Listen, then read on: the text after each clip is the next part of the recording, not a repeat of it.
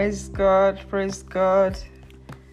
This is the day the Lord has made. We will rejoice and be glad in it. Welcome to VOT. Today's episode is the beauty of spiritual covering. It is expedient that we stay under spiritual cover, just as we physically cover ourselves properly for protection. More importantly, we need to abide in the secret place of God Almighty. He protects us and He shields us from the fiery darts of the enemy. A good scenario is when there is heavy downpour of rain.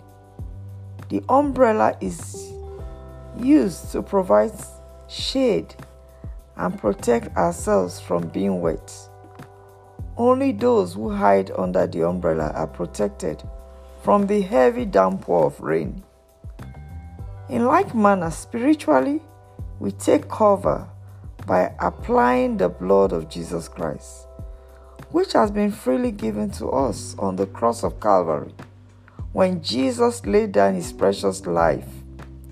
Another way of staying under cover is to be in fellowship, right association with people who God has ordained and positioned to provide spiritual and physical guidance, counsel, and support.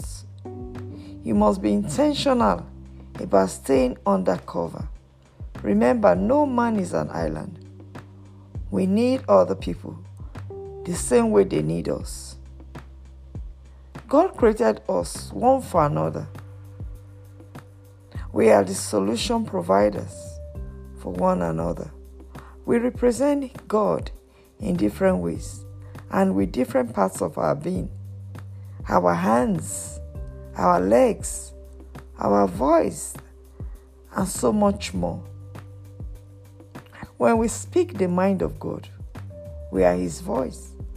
When we stretch forth our hands to be a blessing, we are His hands. When we go to places He commands us or directs us to go to, we are His legs. Our nugget. Staying under spiritual cover keeps you shielded and protected from the fiery darts of the wicked.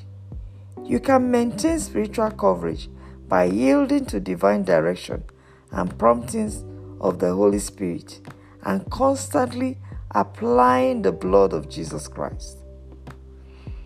The blood of Jesus is potent, is powerful, can silence all the wicked works of the enemy.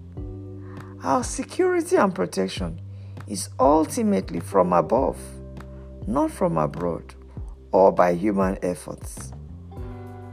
God may use man, but all the glory must be given to him.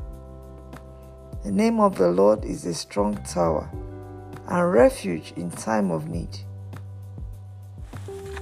God bless you even as you reach out, as you take blood cover, as you rely on God to lead you to be in the right association so that you may be a blessing the same way God wants other people to bless you.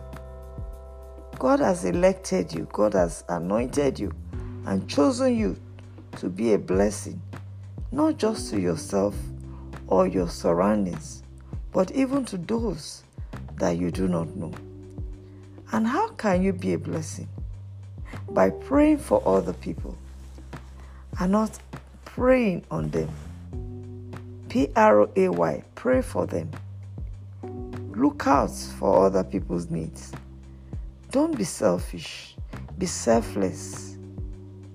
When you are selfless, you'll be able to use God's gifts that He has put in you to be a blessing to others. Remember, you may be in need tomorrow.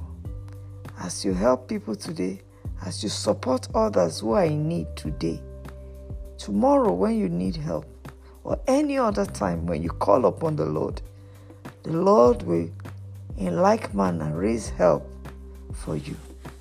Remember, your help is from above, not from abroad.